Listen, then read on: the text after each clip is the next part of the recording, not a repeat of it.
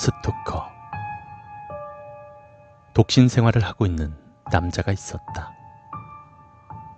남자가 사는 곳은 평범한 아파트지만 이따금 이상한 일이 일어났다. 밖에 나갔다 돌아오면 커튼의 형태나 쓰레기통 위치 같은 것이 미묘하게 변한 느낌이 드는 것이다. 최근 들어 다른 누군가의 시선이 느껴지는 나날. 이에 기분이 나빠진 남자는 친구에게 이 일에 대한 상담을 했다. 혹시 스토커일까?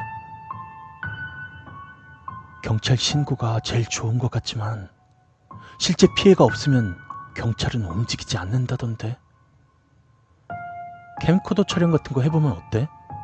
만약 진짜 스토커가 있다면 증거품이 될 테니까 경찰도 납득할 거야.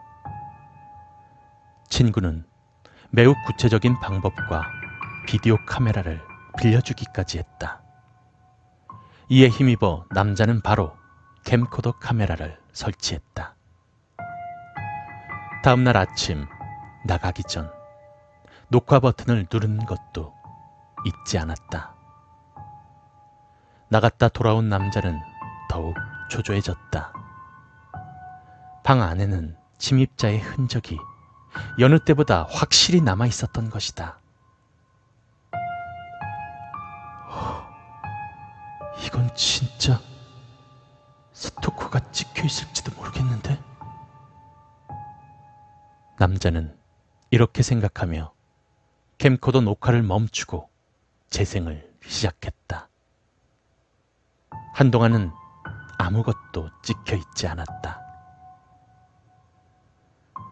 그러나 날이 저물어가고 얼마 있지 않아 낯선 여자가 부엌칼을 가지고 방으로 들어오는 것이 보였다.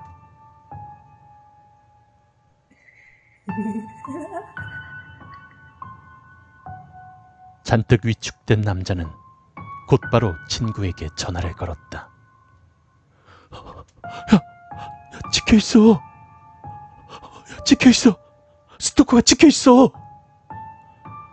공포를 넘겨 완전히 흥분한 남자는 녹화된 영상을 보면서 친구에게 내용을 실황하기 시작했다. 어, 어, 지금 쓰레기통 뒤지고 있어. 지금까지 몇 번이나 이 여자가 방 안을 돌아다녔을 것을 생각하니 남자는 절로 등골에 소름이 돋았다. 이렇게 찍혔으니까 이제 경찰도 움직여주겠지? 남자가 한 가닥 희망의 마음을 놓고 있던 중 화면 속 여자는 남자의 방 옷장에 들어가는 것이 아닌가. 어, 야, 야, 옷장에 들어갔어. 어. 근데 그 뒤로 나오지 않고 있어. 왜 안 나오지? 남자가 친구에게 그런 식으로 말하는 중 또 다른 누군가가 방에 들어오는 것이 보였다.